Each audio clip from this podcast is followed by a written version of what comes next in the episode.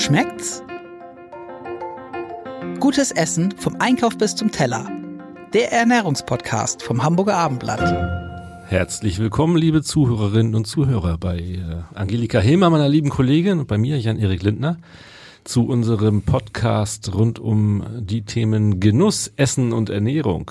Ähm, wie inzwischen immer bei uns ist Kalle Hofmann, unser Stammgast und Koch und Küchenmeister, der uns alles aus der Welt der Kulinarik nahebringt. Heute wollen wir gemeinsam etwas günstiger zu Werke gehen und äh, gute Speisen zubereiten für wenig Geld. So ist es. Hallo Kalle, herzlich Hallo. willkommen auch von mir. Danke. Wer diesen neuen Podcast, wir haben uns ja neu erfunden vor einigen Wochen, noch nicht gehört hat, äh, Karl Michael Hofmann betreibt einen YouTube-Kanal, der heißt Kalle kocht und dieser Kanal ist äußerst beliebt, auch deshalb, weil er traditionelle Kochrezepte behandelt, so wie er das von seiner oder anderen Großmüttern dieser Welt kennt.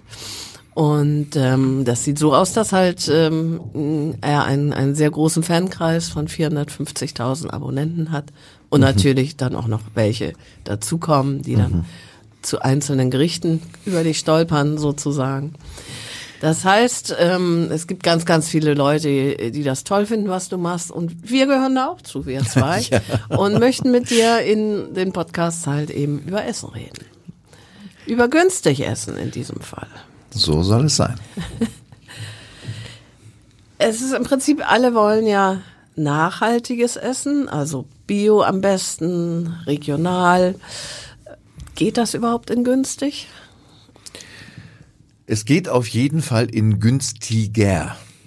Und ähm, ich habe so ein bisschen gestutzt eben bei deiner Einleitung, dass du gesagt hast, alle wollen. Ich glaube, es wollen mehr, aber immer noch nicht alle.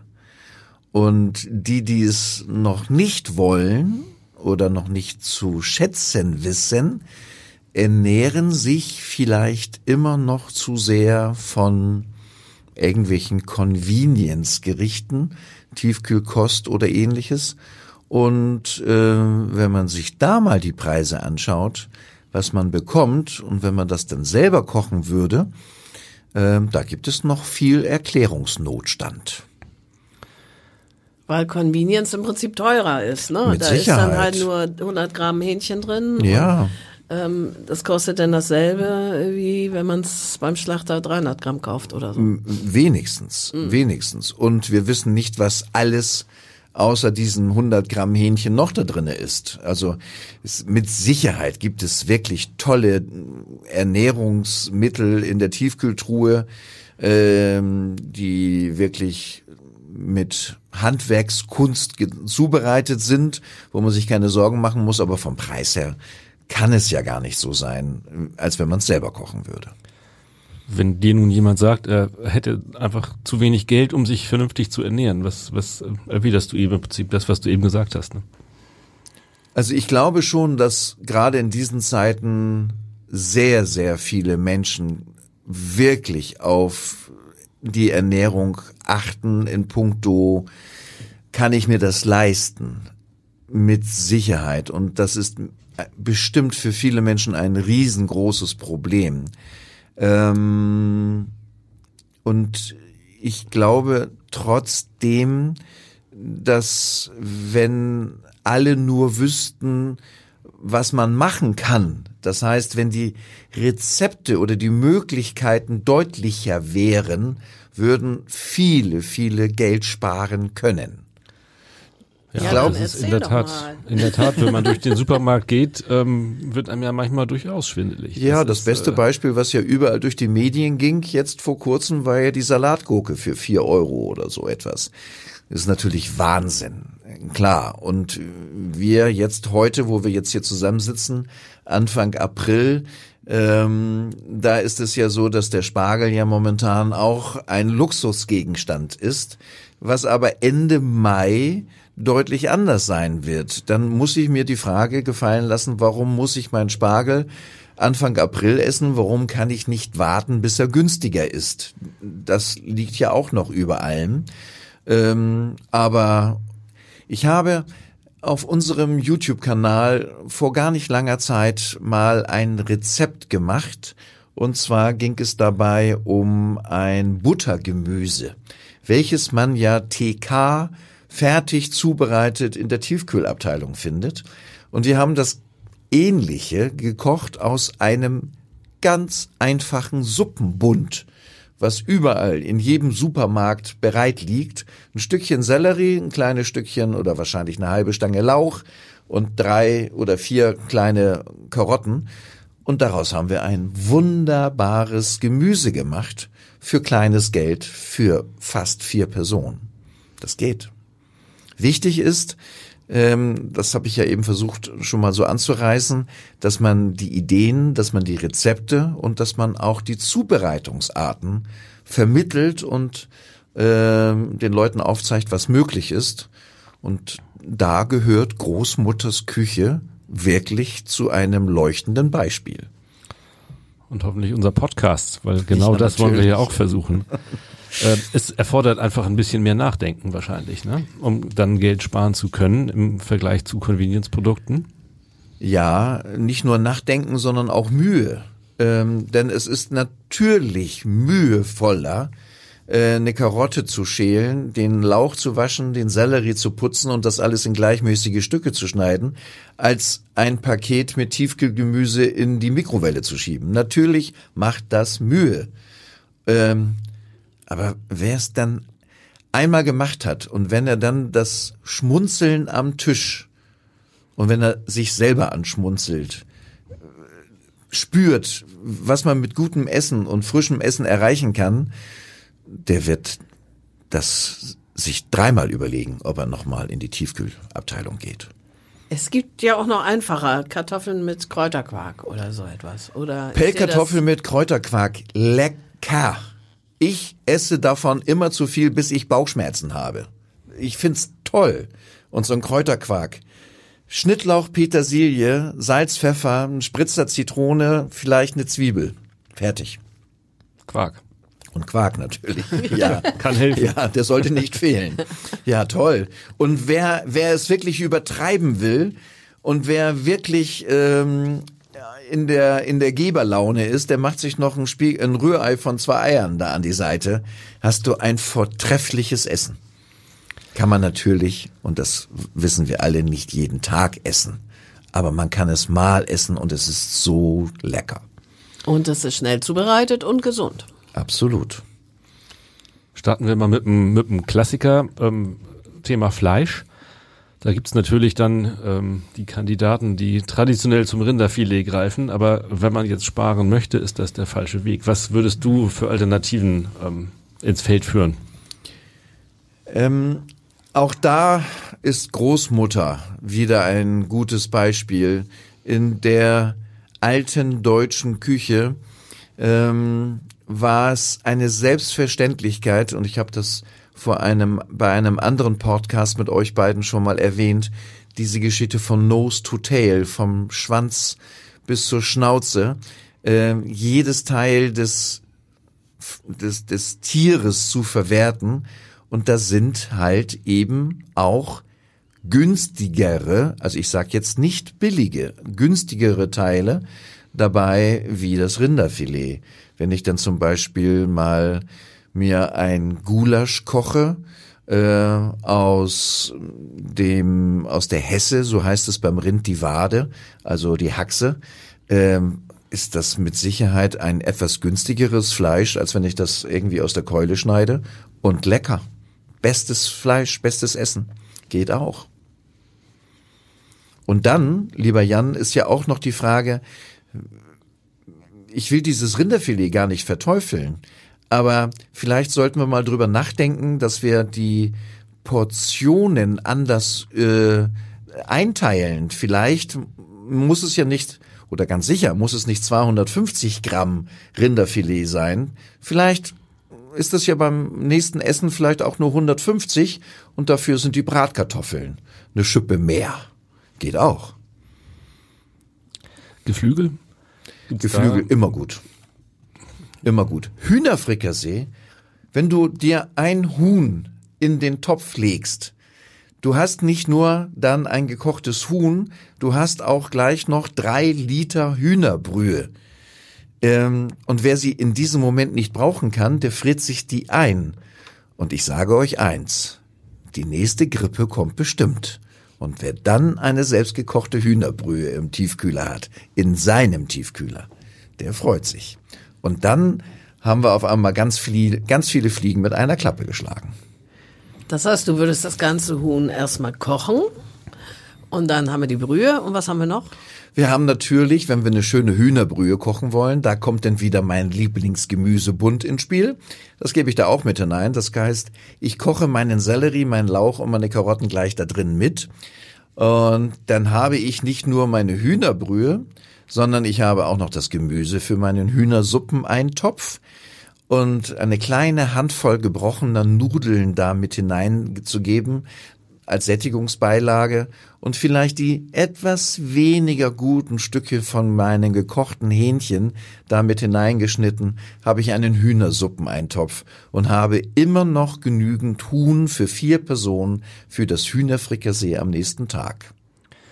Wo holst du dein Huhn denn her? Vom Markt oder nimmst du ein klassisches Suppenhuhn? Wahrscheinlich eher nicht.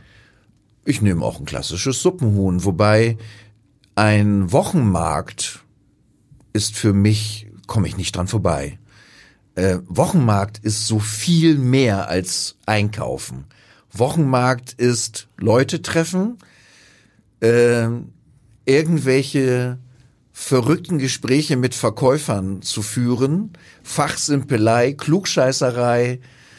Es ist so schön. Wochenmarkt ist einfach toll. Wie ist denn das eigentlich mit den Preisen? Also wenn jemand halt ähm, zum Beispiel ein ganzes Huhn braucht oder haben möchte, um das nachzukochen, geht er dann zum Discounter oder geht er zum Wochenmarkt oder geht er zum Supermarkt, wenn er Geld sparen will? Ach, das ist natürlich auch wieder so eine Glaubensfrage. Wir wissen oder wir ahnen ja, dass es nicht allen Hühnern da draußen gut geht. Und ähm, bei uns draußen Richtung südlicher Landkreis, da gibt es ja eine große Geflügelfarm, die ja auch ganz viele Freiflächen für ihre Hühner haben. Ähm, und da habe ich einfach für mich persönlich ein besseres Gefühl, wenn ich das einkaufe. Und ich hoffe, dass es dem Tier dann vorher gut ging. Und dann bezahle ich, obwohl ich auch auf meine Foodkosten achte, doch lieber zwei Euro mehr, als wenn ich den billigsten Vogel aus der Tiefkühlabteilung greife. Der im Zweifelsfalle woher kommt? Man weiß es nicht. Man weiß es nicht. Weiß, aber nochmal zu dieser Geflügelfarm. Ich bin da mal selber vorbeigekommen, weil wir draußen auf einem Kartoffelacker ein Video gemacht haben zum Thema Kartoffelernten, äh, was ganz spannend war. Und auf dem Rückweg von diesen Filmaufnahmen sind wir an dieser Geflügelfarm vorbeigekommen. Und ich habe mich wirklich gewundert, wie groß die Fläche ist und was ich total genial fand. Zwischen diesen ganzen Hühnern liefen Hütehunde rum, die auf die Hühner aufgepasst haben. Also da wurde mir das, also das fand ich einfach toll und und ich glaube, denen geht's nicht so schlecht. Wie ist es mit Fisch? Ist ja nun auch ähm, tendenziell eher ein Luxusgut. Oh ja. Ähm, hast du da Ideen für günstige Varianten? Ähm, als ich meine Ausbildung gemacht habe, da wurden die Straßenbahnen in Hamburg noch von Pferden gezogen. Ähm, hm. Da, da war es so, dass wir in der Berufsschule gedrillt worden sind, die verschiedenen Fische einzuteilen. Und die erste große Einteilung war natürlich Süßwasser und Salzwasser, Fische. Aber gleich danach kam die Einteilung Konsum und Edelfische. Das kann sich heute niemand mehr vorstellen.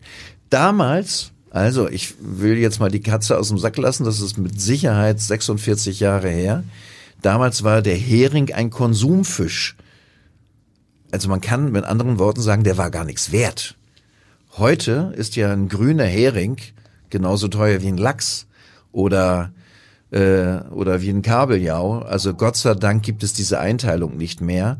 Und wir sollten, glaube ich, auch ganz gut mit unseren Ressourcen da draußen umgehen. Ähm, ich finde, Fisch ist ein sehr, sehr wertvolles Nahrungsmittel. Ähm, und ähnlich wie beim Rinderfilet. Ich liebe Fisch und er gehört dazu, aber nimm halt ein bisschen weniger. Dann passt das schon. Weil den preiswerten Fisch gibt es eben nicht nee, mehr. Die, nee, nee.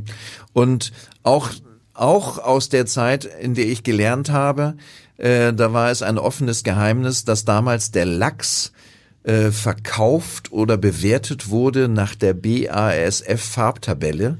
Je rosafarbener er war, äh, desto teurer wurde er. Also gibt dem Tier doch bitte noch ein bisschen Karotin. Liebe Leute, wir wollen da nicht wieder zurück. Ich zahle für meinen Lachs dann lieber fünf Euro mehr das Kilo und habe eine vernünftige Qualität. Vieles ist nicht gut, aber vieles ist besser. Ja, und wie du es vielleicht sagst, einfach ein bisschen feiner dosieren, ne? Ja. Und möglicherweise zwei Tage was davon haben. Ja, so ähnlich. ja, ja. Und auch wenn ich mir einen Kabeljau kaufe, ähm,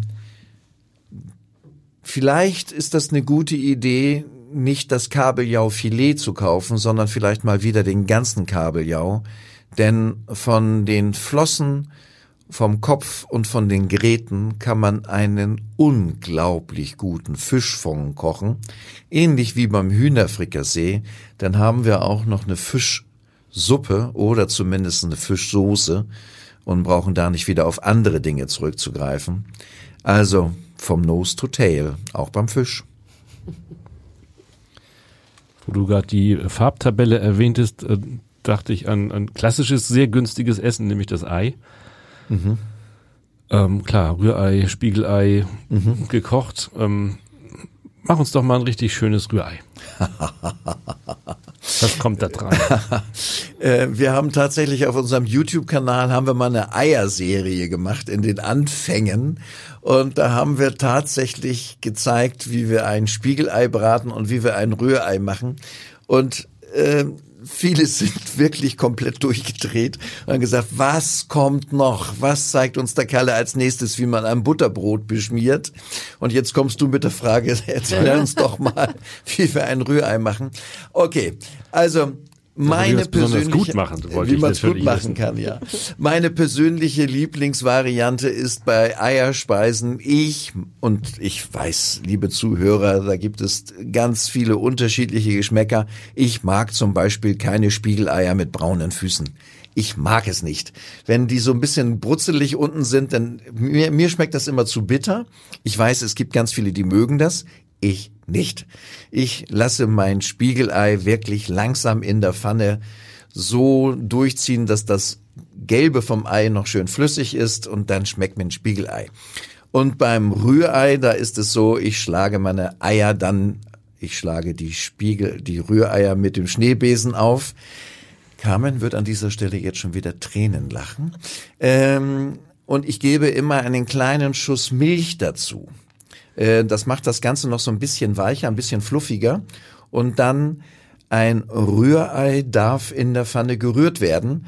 Ich mache das mit so einem Holzspachtel und ich schieb's immer so ein bisschen in die Mitte hinein. Dann wird das in der Mitte auch ein bisschen höher. Keine braunen Füße mit Liebe und ein bisschen frischen Schnittlauch oben drüber. Kann man servieren. Kann man essen. Wahlweise Omelette mit, mit allem, was noch so rumliegt in der Küche. Oh ja, kennt ja auch keiner mehr, ne? Omelette mit Preiselbeeren, so ein, so ein süßes Omelette, ne? Einfach so, so ein, ich sage jetzt mal, so ein Rührei flach in der Pfanne und dann so ein paar Preiselbeeren einmal zusammenschlagen, oben drüber Puderzucker. Ah, geht. Lecker und günstig. Na gut, die Preiselbeeren weniger, aber geht ja auch eine Marmelade. Vielleicht ernährungstechnisch auch nicht so das Essen für jeden Tag, aber mal so zwischendurch eine Nascherei. Aber das ist so, das ist so, wie heißt es so schön, so Soul Food, ne? So für die Seele. Das ist das Entscheidende. Ähnlich wie, auch ähm, fällt mir dabei ein, so, ein- so ein schöner Apfelpfannkuchen, auch, auch wieder aus Omas Küche nicht wegzudenken eigentlich. Ja. Ne? Und auch nicht wirklich kostspielig, muss man Nein, sagen. Oma, also wir hatten ja eine relativ große Familie und äh, wenn dann alle zum Essen kamen zu Großmutter und es gab Eitländer Apfelpfannkuchen. Die hatte ja einen Trick, die hat zwar jeden Apfelpfannkuchen für sich in der Pfanne gebacken und hat die dann aber übereinander gestapelt, so als Apfelkuchentorte. Das wiederum konnte sie wunderbar im Backofen warm halten, bis dann alle von der Schule kamen. Und dann wurde aus dieser Apfelpfannkuchentorte wurden so Tortenstücke herausgeschnitten mit Zimt und Zucker. Habt ihr einen Herd da? Wollen wir das machen? Ich hätte jetzt auch Lust, ja. Absolut. Wir schmeißen ja leider Gottes ähm, immer noch viel zu viel weg eigentlich. Ne? Das ist ähm, weiterhin ein riesengroßes Problem. Ähm, früher gab es die Speisekammer, da konnte man vieles reinstellen. Ähm, so viel Sp Speicherplatz in der Küche sozusagen hat ja kaum noch einer oder im, im, in der Wohnung oder im Haus.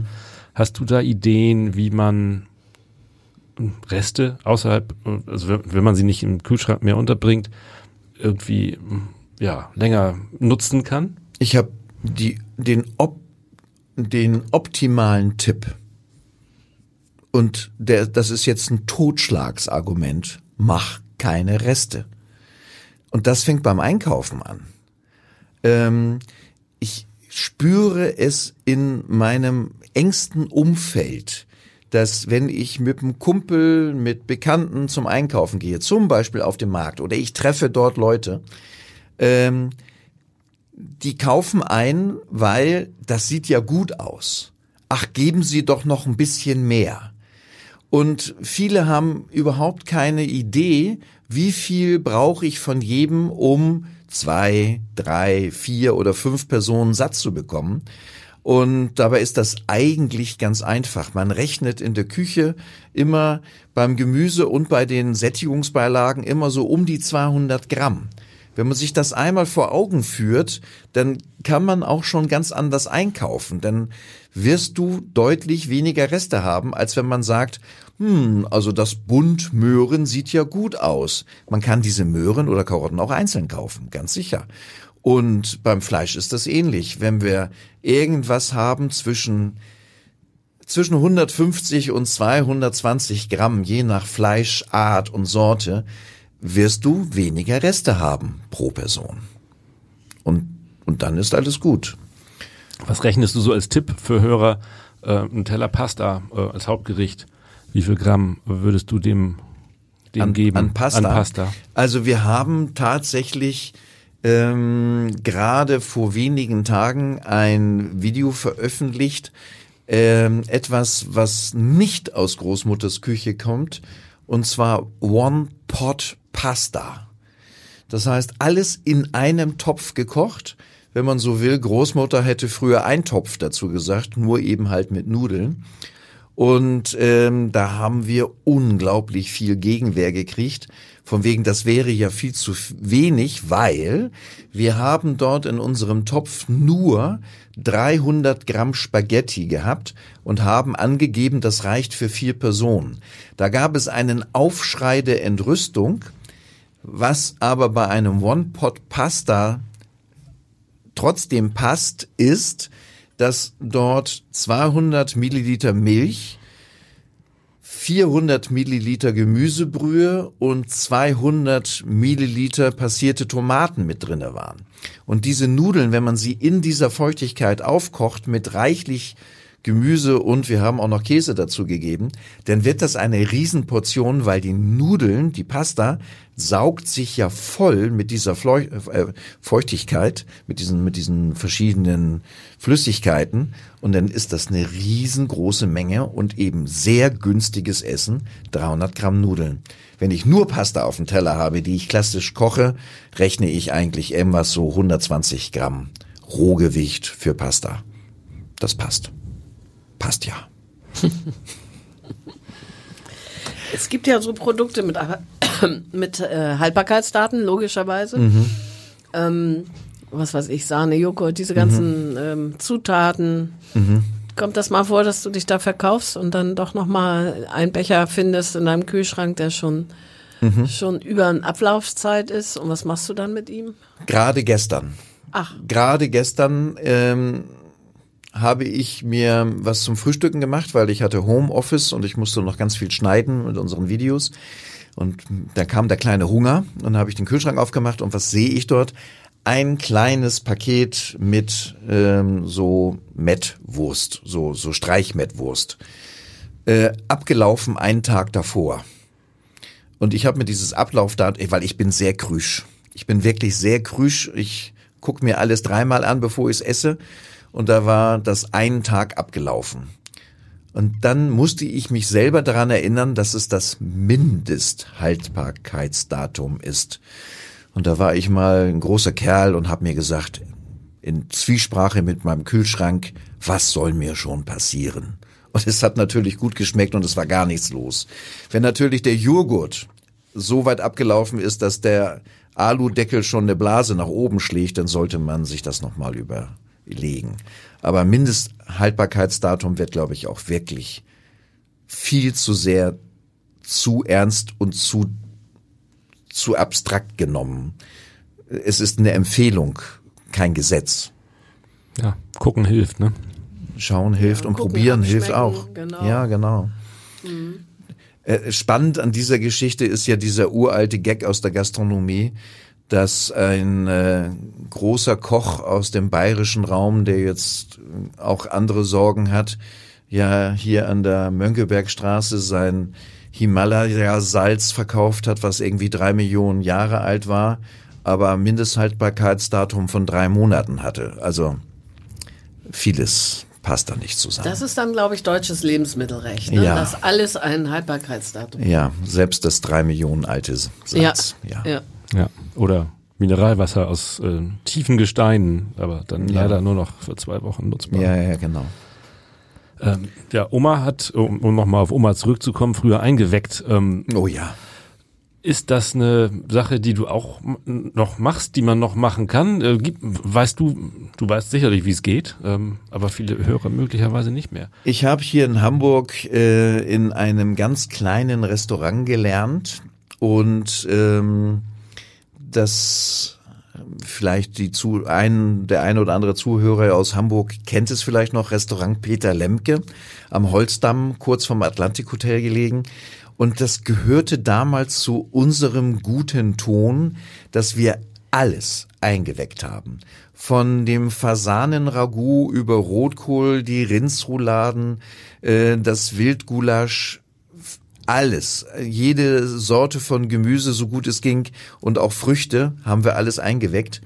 Und ich mache es heute noch. Ich liebe es total. Und ähm, es ist auch in der Speisekammer, wenn man da so hineingeht und du hast da so eine Auswahl von selbstgekochten Dingen. Ähm, es ist etwas Erhabenes. Es ist wie ein Schatz, den man dort stehen hat. Und was noch dazu kommt, wenn man selber einweckt, du brauchst halt keine Energie mehr, um es zu halten. Also nicht wie ein Kühlschrank oder eine Tiefkühltruhe. Und was auch viele völlig unterschätzen ist, dass wenn ich, ich bleib mal bei den Rindsrouladen. Natürlich kann ich bei meinem Schlachter deutlich günstiger 20 Rindsrouladen einkaufen, als wenn ich nur zwei kaufe. Und wenn ich dann 20 mache, dann habe ich zwar einen Tag in der Küche richtig viel Arbeit mit dem Einwecken, richtig viel Arbeit, aber ich habe dann vielleicht die nächsten zwei, drei Monate einfach mal den Luxus zu sagen, ach Schatz, lass uns doch heute mal Rindsrouladen essen. Und dann kommt dieses typische Geräusch, wenn man dieses Gummiband aufzieht. Und ich habe Rindsrouladen, wo ich genau weiß, dass die schmecken. Absoluter Luxus. Wie macht man es denn nun aber? Das Einwecken. Ja. Das Wichtigste, das Allerwichtigste ist oberste Hygiene. Diese Gläser, die sollten mit Essigwasser einmal ausgekocht sein, dass da wirklich gar nichts dran ist. Das zweite ist, sowohl das Glas als auch der Deckel dürfen keine kleinen Kratzer oder Absplitterungen haben, weil an den Stellen wird dann schnell Luft gezogen. Und was viele auch unterschätzen, auch die Gummiringe dürfen vorher mit einem leichten Seifenwasser mal ausgekocht werden, dass das wirklich so gut es geht, alles steril ist. Dann füllen wir halt unsere Ware sauber in die Gläser, ohne dass wir diesen Rand wiederum beschmutzen, weil dann wird schwierig mit dem Einwecken. Ein Gummiring drauf, Deckel drauf, dann diese Klammer oben drüber, rein in den großen Kochtopf. Da darf dann unten entweder ein Holzbrett drinne liegen oder wenn man hat so einen Einkochtopf, wo noch ein zweiter Boden ist.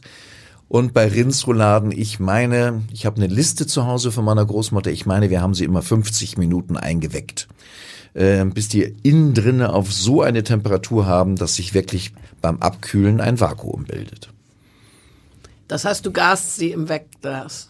Nee, ich, gar, ich mache sie eigentlich komplett fertig. Denn wenn wir sie, die, gerade die Rindsroulade, wenn wir sie dann 50 Minuten im Glas haben, so viel garen passiert dann nichts mehr, weil es muss ja auch erstmal heiß werden. Denn so ein großes Wegglas kriegen wir doch drei bis vier Rouladen hinein. Es dauert schon, bis es heiß ist. Und das Aha, muss es sein. Das heißt, man hat im Prinzip das fertig gekochte Gericht, füllt es ein, genau. erhitzt es auf diese 50 Grad genau. und damit es sich dann schön zusammen. Also ich glaube, es ist mehr als 50 Grad. Mhm. Äh, es muss einfach innen drinne kurz vorm Kochen sein, dass es wirklich auch alle möglichen Bakterien abtötet, steril wird und dann beim Abkühlen Vakuum zieht. Bei Früchten sieht das ein bisschen anders aus. Kleiner Tipp an die Zuhörer, da gibt es aber im Internet Überall gibt es diese Listen und Tabellen, welche Früchte man wie lange einweckt. Es ist kein, wir fliegen damit nicht zum Mond. Wir, Oma hat das früher ohne Google gemacht. Das geht. Und wenn mal eine Birne zu weich geworden ist, nächstes Mal fünf Minuten weniger und alles wird gut. Hast du in der Kochschule, in der du ja nach wie vor auch tätig bist, mal so Kurse gemacht, wo es darum geht, günstig gut zu kochen? Ist das nicht eigentlich eine, eine schöne Marktlücke? Es ist eine wunderbare Idee, auf die wir so noch nicht gekommen sind. Ähm, es liegt vielleicht auch daran, dass Kochschulen, glaube ich, im Allgemeinen weniger das Kochen vermitteln, als vielmehr beim Kochen Spaß zu haben. Also ich habe es in 24 Jahren Kochschule, glaube ich, noch nicht einmal geschafft, jemandem das Kochen beizubringen. Äh, sehr wohl aber die Angst vor einer heißen Pfanne zu nehmen oder vor einem scharfen Messer. Das gelingt äh, und ich glaube, ähm, dass so ein Kochkursus, wenn es darum geht, äh, günstig einzukochen, ähm, sehr sinnvoll ist, aber vielleicht nicht aus Entertainment-Zwecken gebucht wird. Ist dann eher Volkshochschule, meinst du? Äh, das möchte ich nicht bewerten. Nein, das sollte auch keine Wertung sein. ja, man könnte das studentisches Kochen nennen. Die haben alle kein Geld und freuen sich, wenn sie gute Tipps finden. Es ist mit Sicherheit ein, ein sehr guter Ansatz. Ganz sicher. Ganz sicher. Aber wir arbeiten ja auch bei YouTube daran. Und äh, dann kann sich das jeder anschauen, wann immer er Zeit hat, wann immer er Lust hat, sich mit solchen Dingen zu beschäftigen. Sag mal, so ein äh, Gericht für, sagen wir mal, vier Personen, eine kleine Familie, äh, für fünf Euro, Hältst du das für realistisch, wenn es jetzt nicht nur Pellkartoffeln geben soll? Ähm, ja, also ja, ich habe sofort ja gesagt. Ähm, wir haben eben von One Pot Pasta gesprochen. Das wäre zum Beispiel etwas, wenn wir dort ähm, anstatt dem teuren Käse, und das ist ja auch so eine Geschichte, ähm, wir reden über teures Fleisch, aber wenn er sich mal die 100 Gramm Packungen Käse mal anschaut, wie teuer die mittlerweile geworden sind, da kannst du dir fast ein Rinderfilet für leisten. Ähm, ähm, und wenn man bei so einem One-Pot-Pasta anstatt dem teuren Käse vielleicht nur Speck und ein bisschen Sahne nimmt, Richtung Carbonara, dann haben wir auch schon sehr günstiges Essen. Und in der deutschen Küche geht das mit Sicherheit auch, wenn wir zum Beispiel ein Gericht aus Hamburg mal auf den Teller bringen würden, aus uralter Zeit, das Hamburger National. Äh, Steckrübe, ein bisschen Karotte, Kartoffeln gekocht, auf ein Stückchen Schweinebauch, ein Eintopf nicht nur für vier Personen, sondern dann auch noch für zwei Tage. Ob ich den für fünf Euro hinkriege, weiß ich nicht, aber wir sind mit Sicherheit ganz dicht dran. Rundstück warm fällt mir da noch ein gerade. Ich weiß gar nicht warum, aber irgendwie ist das ja auch nicht so aus der aus der Luxusküche. Nee, Auch aber ein Hamburger Rundstück, Klassiker. Rundstück warm äh, wird ja nicht als Rundstück warm zubereitet, äh, sondern Rundstück warm kommt ja daher, dass vom Sonntagsbraten noch was Ja, übrig genau, geblieben ist. Und das ist äh, ja auch eine andere Art des Geldsparens, das ist wieder Resteverwertung. Und zwar die leckerste Resteverwertung. Schönes Rundstück oder wie man auch hier in Hamburg sagt, ein Brötchen, bisschen Braten drauf, die restliche braune Soße und eine Gewürzgurke, Anesit und dann löppt man jung. Das ist, ist alles, ähm, alles so herrlich und lecker. Wenn man jetzt mal in möglicherweise auch sozial schwacheren Stadtteilen aufmerksam durch Supermärkte und vor allen Dingen Discounter geht, sieht man aber doch am Ende, dass viele, viele Menschen einfach ähm, wahllos Convenience Food ähm, einkaufen. Oder was heißt wahllos? Vielleicht nicht unbedingt wahllos, aber eben fast ausschließlich Convenience Food. Das soll überhaupt keine Wertung sein, aber ähm, denkst du nicht auch, dass da eigentlich viel mehr ähm, Aufklärung oder oder Erklärung notwendig wäre? Ich glaube, das Hauptproblem ist nicht nur das Essen oder der Einkauf, sondern das sind mit Sicherheit auch viele soziale Punkte.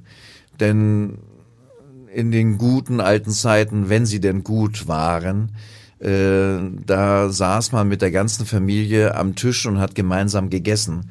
Wenn heute zum Beispiel ein Pärchen, wenn beide berufstätig sind, vielleicht auch noch zu unterschiedlichen Zeiten, der eine ist früh dran und der andere muss erst spät zur Arbeit, ähm, ich für mich alleine zu kochen macht mir auch keinen Spaß.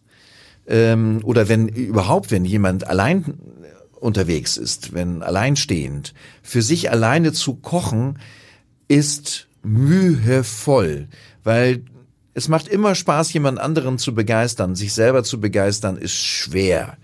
Und ich glaube, damit fängt schon vieles an. Ähm, und dann ist es so, ähm, dass viele das Kochen leider als notwendiges Übel ansehen, weil ich muss ja was essen, weil ich werde ja Hunger haben. Und dann mache ich es mir so einfach, wie es irgendwie geht. Ähm, ist schade. Und vielleicht hilft es auch mit diesem Podcast auf lange Sicht mal so ein bisschen Appetit zu machen auf Dinge, die vielleicht einfach zuzubereiten sind und die nicht viel Mühe machen. Muss man nicht eigentlich schon in der Schule ansetzen? Also schon bei den Kindern, den Kindern beibringen, dass Kochen was Schönes ist, was Sinnliches ist, Spaß macht, gerade wenn man es mit mehreren macht. Ähm, ja, vielleicht, vielleicht. Wobei ich habe selber auch schon mit äh, Schulklassen selber zusammen gekocht. Die kleinen Geister, äh, da ist die die Konzentrationsphase oder die der, die Zeit relativ begrenzt. Und da kann man dann schon sehr glücklich sein, wenn zwei Kartoffeln geschält wurden. Ähm, ist vielleicht ein bisschen zu früh. Natürlich macht es Spaß, wenn die Kinder mit in der Küche sind, weil man sich unterhalten kann, weil es kommunikativ ist, weil sie ein bisschen was sehen und weil sie was lernen, natürlich. Aber ich glaube tatsächlich so, wenn man so ins Berufsleben einsteigt, dann sollte man den Leuten zeigen, wie man sich vernünftig ernähren kann, sodass es Spaß macht, Geld spart und auch noch sozial zusammenbringt. In der Zeit, das ist auch schon etwas her, habe ich mir ein Kochbuch gekauft, schnell gekocht für zwei, wo eben nur Rezepte drin waren, die man schon natürlich die Zutaten muss man kaufen oder im Ja. Haus haben, Ja. aber die man eben relativ leicht selbst zubereiten kann. Sowas ist ja vielleicht auch eine gute Lösung. Ne? Das ist mit Sicherheit eine gute Lösung. Und was auch eine gute Lösung ist, das fällt mir jetzt gerade ein, ähm, meine liebe Kamerafrau Carmen, die ich ja immer mal wieder zitiere, weil sie so sehr zu meinem Leben dazu gehört, was YouTube und auch privat äh, betrifft. Ähm, wenn wir etwas kochen und ich sage dann zu Carmen, ich, ich sag jetzt mal ein Gulasch. Wir haben ein Gulasch gekocht und ich sage, ähm, das können wir ja übermorgen essen, weil wir haben drei Gerichte gekocht an diesem Tag für unsere Filme. Und dann sagt sie zu mir, übermorgen, ist das denn noch gut? Ja, natürlich ist das dann noch gut. Äh, und wenn wir das jetzt nochmal zurücknehmen, man muss auch lernen, mal wieder für mehrere Tage zu kochen. Das macht deutlich Sinn und es ist ein uraltes Geheimnis, dass zum Beispiel der Grünkohl oder jede Erbsensuppe, jeder Eintopf, sagt man, schmeckt am nächsten Tag eigentlich besser als am ersten Tag. Und traut euch doch lieber mal für zwei Tage zu kochen. Es macht weniger Arbeit, es ist günstiger und schmeckt vielleicht sogar noch besser am nächsten Tag. Wenn ich einen Grünkohl koche oder eine Erbsensuppe, dann habe ich einen riesigen Topf, der garantiert nicht in den Kühlschrank passt. Kann man den auch dann mal so einen Tag einfach bei Zimmertemperatur stehen lassen? Ist das okay? Aber wenn du heute in deinem Riesentopf deine Erbsensuppe gekocht hast, wird nach diesem Essen doch nur noch die Hälfte da sein. Und das passt vielleicht wieder in den Kühlschrank. hinein. Also schon kühlen. Mal einen Tag einfach stehen lassen geht nicht. Also was ich selber sehr, sehr gerne mache, wenn die Jahreszeit passt und wir haben Temperaturen bis zu vier Grad nachts draußen, stelle ich meine Sachen auf den Balkon, ohne mit der Wimper zu zucken. Im Gewitternächten im August bei 28 Grad eher nicht. Keine gute Idee. Nein, Es ist morgens fertig, ist das super? dann kocht es schon Das wieder, muss ja. einfach roh rausstellen, dann geht's. Ja, okay, mit diesen äh, schrägen Ideen, äh, denke ich, haben wir wieder ein Thema äh, erschöpfend behandelt. Danke dir, Kalle. Es hat Spaß gemacht, wie immer mit euch. Danke. Weitere Podcasts vom Hamburger Abendblatt hören Sie auf abendblatt.de slash podcast.